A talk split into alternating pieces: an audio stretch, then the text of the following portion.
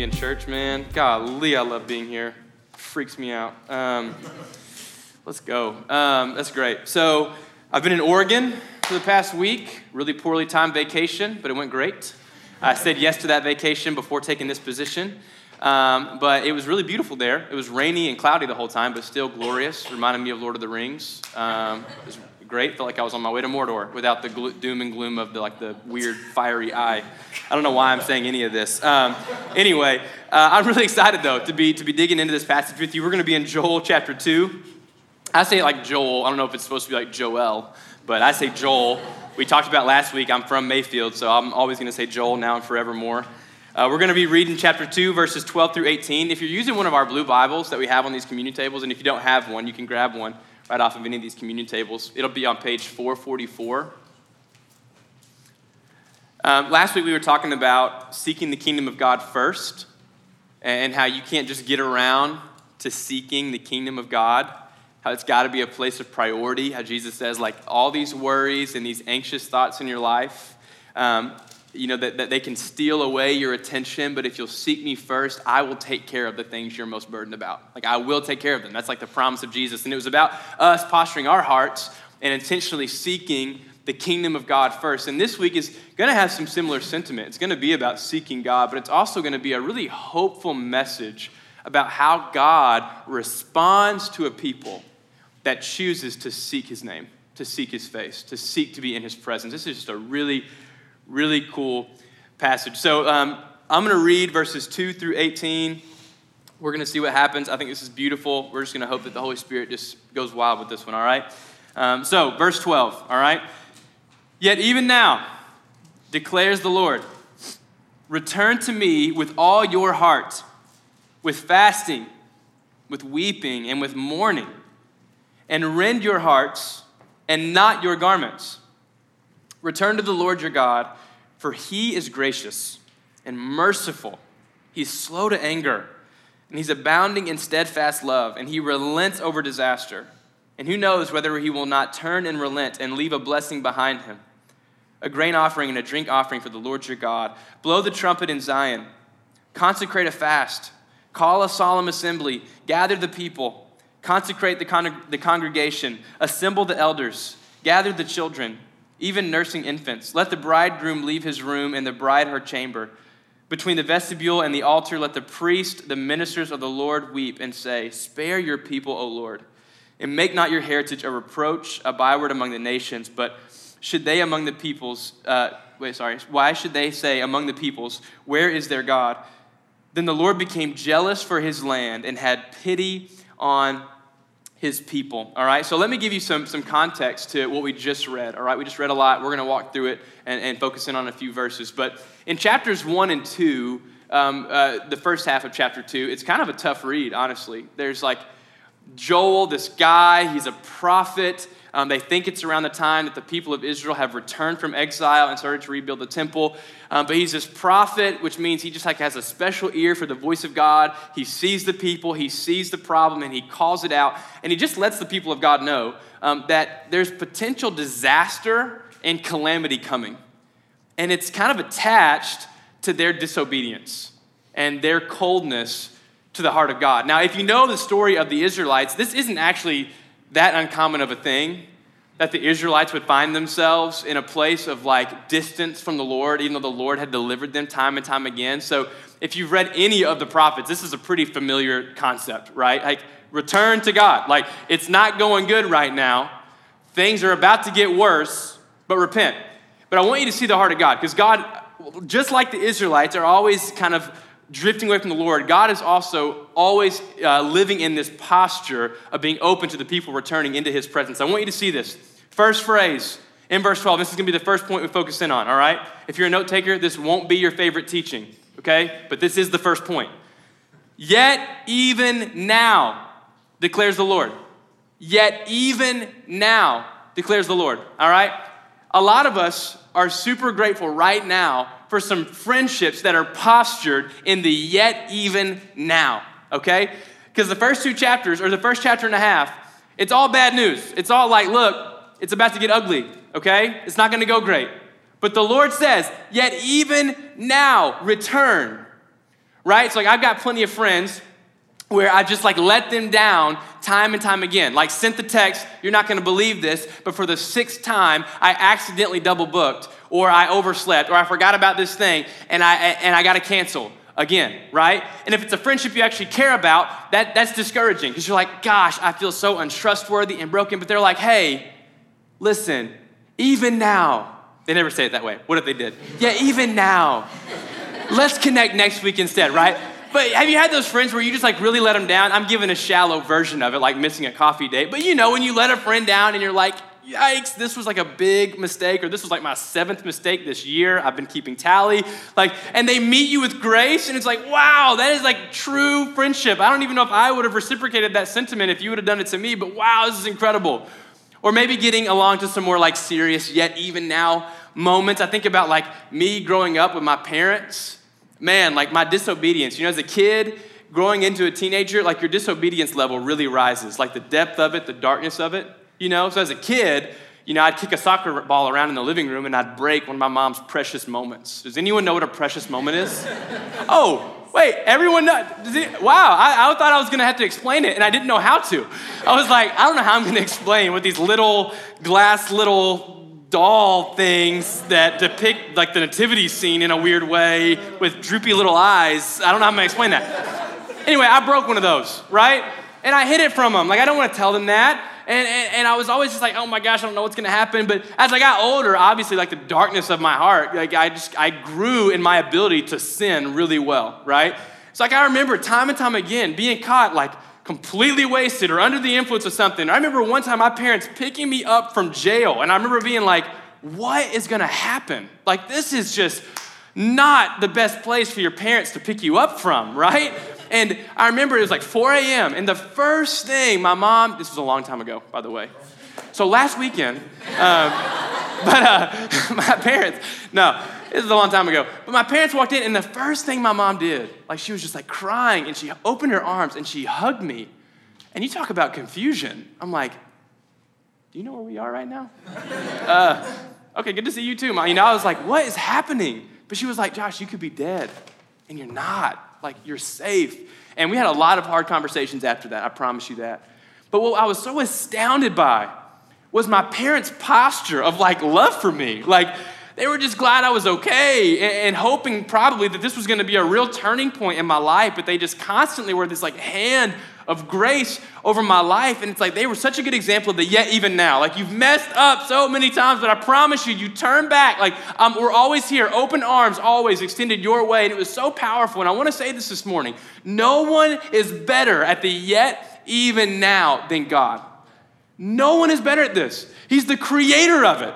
He's the inventor of the yet even now. I mean, time and time again, the Israelite story is one of like blatant disobedience and rebellion and darkness. I mean, Moses walks them out of Egypt. He goes to hear directly from God, gets some Ten Commandments, and what happens when he comes back down? They're already worshiping some golden calf, which is a weird thing, but I'm sure it made sense at the time. But still, he goes and he begs God, please, like, don't leave. We can't go without you. And what does God do? He stays true to his covenant.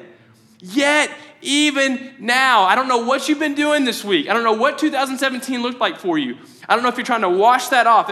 some of you are here right now and you feel as dirty and as distant from God as possible. But when I read this passage to a group of people who couldn't help but stumble into direct disobedience in the will of God, God's posture was, Yet even now, return to me. This is so cool. This doesn't happen clearer than the story of the prodigal son. A lot of you guys know this, but I want to revisit it real quick. Man, Jesus is going to say, hey, let me give you a picture of the posture of the heart of God, all right? Imagine a son with his father, and his son's like, Dad, I know you got major money, all right? And I know it's supposed to be mine once you die, but instead, while you're alive, I'd like to get a chunk of that right now, all right? Give me my inheritance. I'm going to go and live it up. His dad does that. The son goes, lives it up, disgraces his family name, goes out into the city, gets just major money, major drinks, prostitutes, as bad as it can go, right? After living it up for a little bit, he finds himself broken, no cash, nothing to eat. He tells himself, okay, I have disgraced my family name, I have nothing, but I remember even my dad's servants has it better than I have it right now. It's that bad. So I'll go back, and he's just got this good plan. He's, he's so sure this will work. I'll go and tell dad, look, I know I can't be your son anymore. I know I've messed this thing up. Like, I, I know that if I were in your position, I wouldn't forgive me. So, um, look, I, will make an agreement. I never can call you dad anymore. I'll just serve you. I'll just be a slave, and then that, that'll be good. And then I can just eat here because I was just eating with pigs, so that'll be better. And what happens? He goes home. His dad meets him at the front of the driveway. He sees him off in the distance, sprints out, hugs him, throws a party, cooks him a filet mignon, and said, My son came back. Like, what? That's Jesus' story. There's an original story there where it doesn't end that way. Jewish rabbis told that story before. The ending of the story was the dad beating the kid for shaming his family. Jesus flips the script.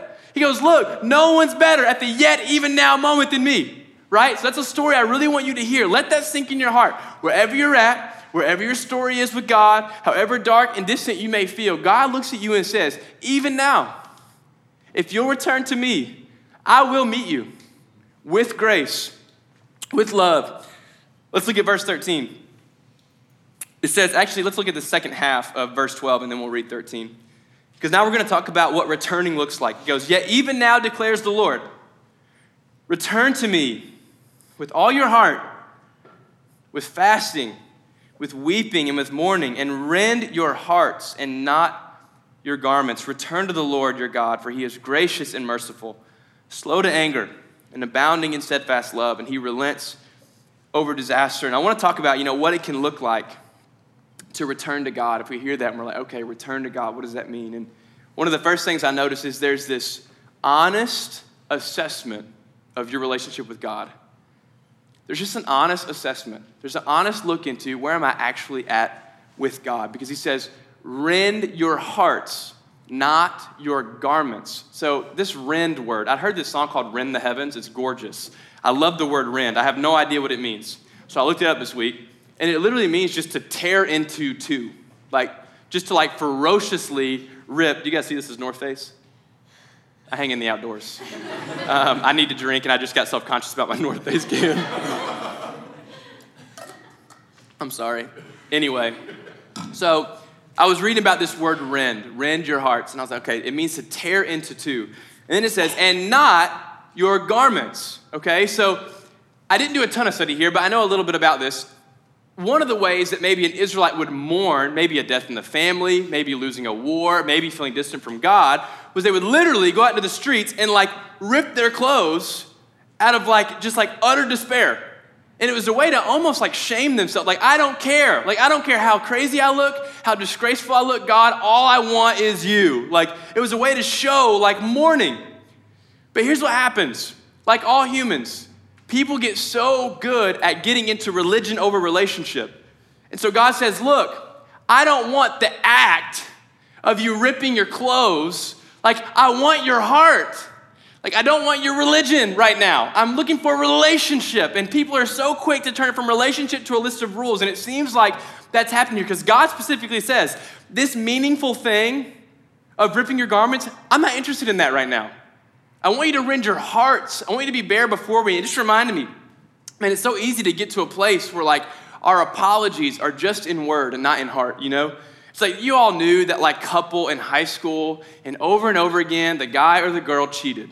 And every time they got caught, they came back and was like, I'm so sorry, like I'm so sorry. Like, and after the fifth time, you're like, hey, listen, I don't think he's sorry. Like, I don't think that means anything right now, right?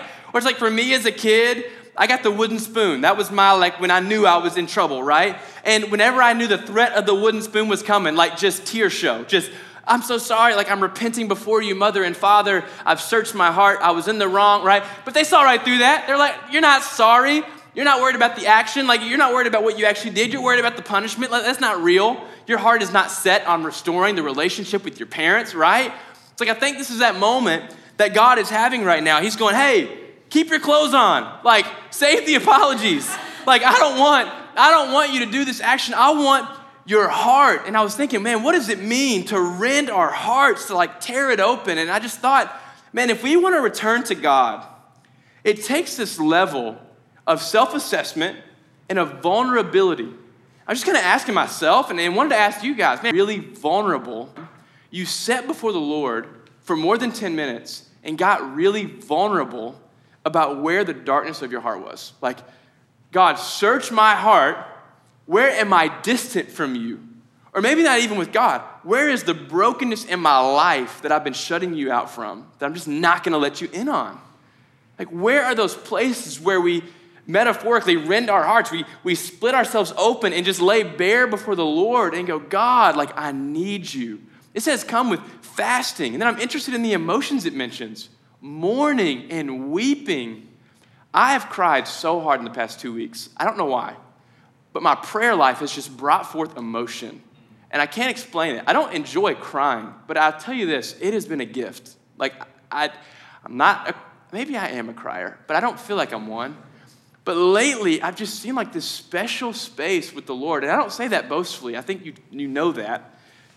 It's been special. And I just, there is something for us in the presence of God when we rend our hearts, where we break ourselves open, when we're vulnerable, we let Him in on the places that we're broken, but also the places where we're rebellious, where the darkness of our hearts, we're just kind of cool with it. We're making sin lighthearted, we're making it okay. And, and this is to say, no, like, bring your heart before me with fasting, with mourning, with weeping, like come fully exposed, like a, someone taking their clothes off in the street in my presence. Let me examine your heart on the individual level. But it's not just individual, right? If we read this passage, we see this is a communal endeavor. Joel is, Joel is talking to a group of people, the Israelites, okay? So I want you to look at verse 15 and 16. So we talked about returning and, and doing that on an individual level, right? Coming before God, bearing our hearts. Now, hear this in verse 15 and 16. Blow the trumpet in Zion, consecrate a fast, call a solemn assembly, gather the people, consecrate the congregation, assemble the elders, gather the children, even nursing infants. Let the bridegroom leave his room the, and the bride her chamber. And it, and it goes on. But man, God is just over and over again telling us, you're not going to do this alone. I'm just not invested in that. And he gives a lot of examples of this. Like, I know that sometimes we're going to be alone, but I think we're designed to, uh, to uh, for the majority of our life, be with people, locking arms with each other. Because, you know, think about what Jesus does. He comes down and he starts his ministry at like 30, right? And what's one of his first moves? He calls disciples, right? That's interesting because Jesus is like perfect and God and probably needs no help, correct? But instead, he chooses to like model this life of community. Instantly, we see Jesus goes, if you want to live life like me, you got to start with a squad. Like, get some people around you, right? I also thought about the birth of the church. Like in Acts 1 and 2, all you get really is this picture of like 100 people in some room waiting for the Holy Spirit. And although Peter's the rock that the church is built upon, he preaches an epic sermon, people come to believe.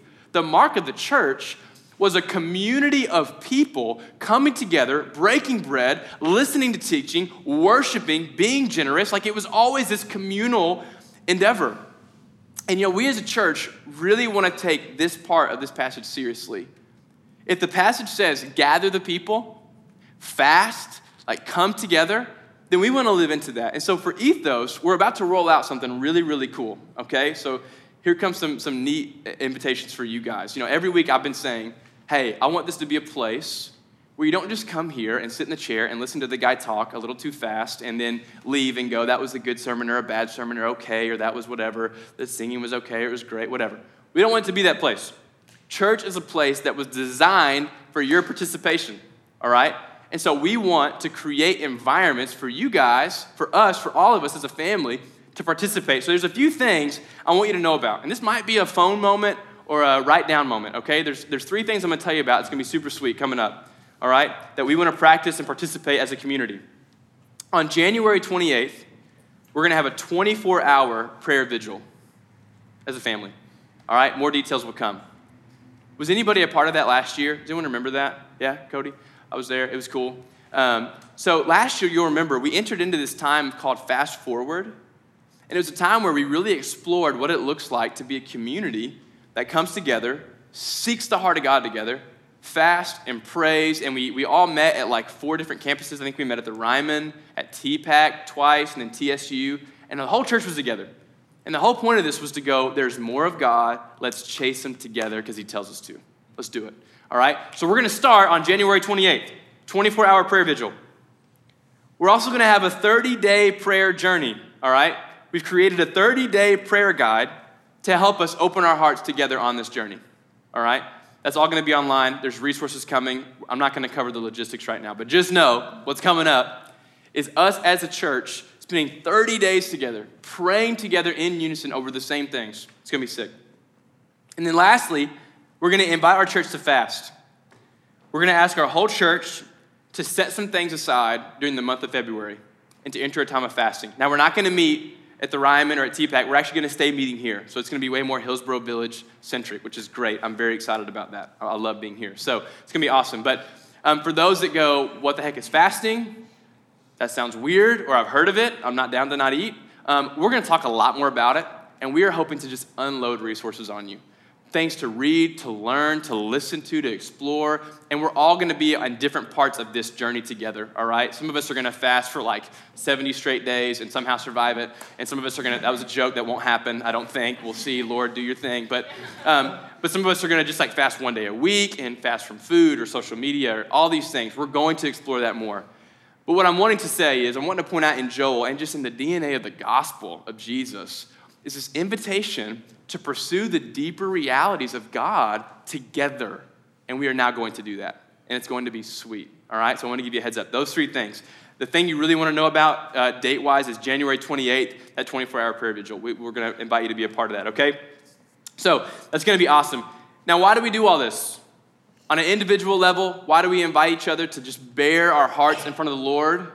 On a communal level, to walk together, to journey together?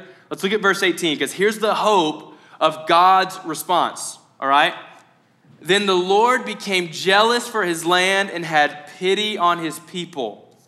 This is the hope of the gospel. That when the people of God humble themselves, come into his presence, seek his face, he will respond with grace and mercy and passion. He's jealous for your heart. He longs for your heart. He responds to your heart. He takes pity on his people in broken situations. This is forever the hope of the gospel that if we will really humble ourselves, lay everything aside, come into the presence of God, and seek his face, like he will respond. And that's what we're going to do together. We're going to be strong for each other because this thing is hard. We all know this. Seeking the Lord is hard. I see some parents, that's hard life. Like trying to make time for God, are you kidding me? That's insane. This is a hard thing. We are strong in numbers. You ever heard of peer pressure? Like, that's the numbers thing. And we're going to positively peer pressure the heck out of each other to just get after the heart of God in a good, like, meaningful, genuine way. Uh, read the Bible. Um, it's going to be good. Um, so, we're going to go on this journey together, okay? Now, we're coming into that time right now where I'm going to talk about communion and then I'm going to invite us to participate together, okay? That sound good? Be ready for that? It's going to happen, all right? So, um, first of all, communion is on all four tables in all four corners of the room, all right? And uh, just briefly, communion for us is a time to break bread where we recognize that God took on flesh. Jesus says, This is my body. It's where we remember that God didn't just sit distant in some like weird invisible deity, they became man, lived among us. And then the juice is representative of his blood that was shed not only did he become human, but he humbled himself and he took the cross for us to make a way. So the, the communion table, that's a place where anyone can come get it. But you have to come with the posture, understanding it was not by your works, but that Jesus accomplished something great so that you could have relationship with God. You can get that at any moment in the next 10 to 20 minutes, okay? It's gonna be totally up to you, free form, whatever you wanna do there, okay? One thing I am gonna invite you into, all right? I'm gonna, I'm gonna give you two questions or, or two, different, two different things. So, first, for the next 10 minutes, we're going to do that thing where we play some music, and I'm going to give you a question to reflect on. And I just want to invite you to pray about this, to genuinely reflect on this, all right? I want you to ask yourself when's the last time I had a genuine moment of rending my heart with God? Of like really giving Him me, all right? And now I, I don't know our prayer experience, so I, I don't want to leave this vague and you go, I don't even know what that means, but for me, it looked like telling God everything I'm feeling, worshiping, asking Him to mold my heart, reading some scripture, but like giving myself like an hour, two hours in a room where I knew I was alone and with the Lord. But I just want you to ask yourself when's the last time you really let Him know? You really let Him in on the details of your life and postured your heart and said, This is where I'm broken and hurting. This is where darkness feels like it's creeping in. And I need you, God. I need you. So ask yourself, when's the last time that happened? And then maybe consider making a plan to really connect with God, like this week, today, or this week, all right? Um, so ask yourself that, reflect on that, um, and consider pursuing that. And then after about six to seven minutes of reflecting on that, as you're praying, I'm going to invite us to actually circle up our chairs and pray for our church here. Um, so it's going to transition. So you're going to, you're going to think on the individual level, okay? And then I'm going to invite you to actually circle up chairs. And you don't have to do this, but if you'd like to, circle up chairs and pray for our church that we would actually humble ourselves and seek the presence of God. And that we would experience the presence of God here in Hillsboro Village. I am just very convinced that God is ready and willing. I really think that's true. And so, just pray for our hearts. I think our hearts are kind of the issue right now, you know? I think we live in a culture that's like, hey, it's okay if you're not okay. We struggle in a culture to go, you're not okay, let's take some steps though. Like, let's really go. Let's acknowledge some of the ugly parts of our hearts and let's go for it with the Lord. Let Him examine our hearts. So pray for our church, pray for our Hillsboro Village family that we would really go after God together, okay? So, first thing, six to seven minutes, reflect on your journey. When's the last time you rendered your heart before the Lord? Um, and then I'll come back up and, and instruct us to pray. Does that sound okay? All right, do your thing. We're to play some music. Boom.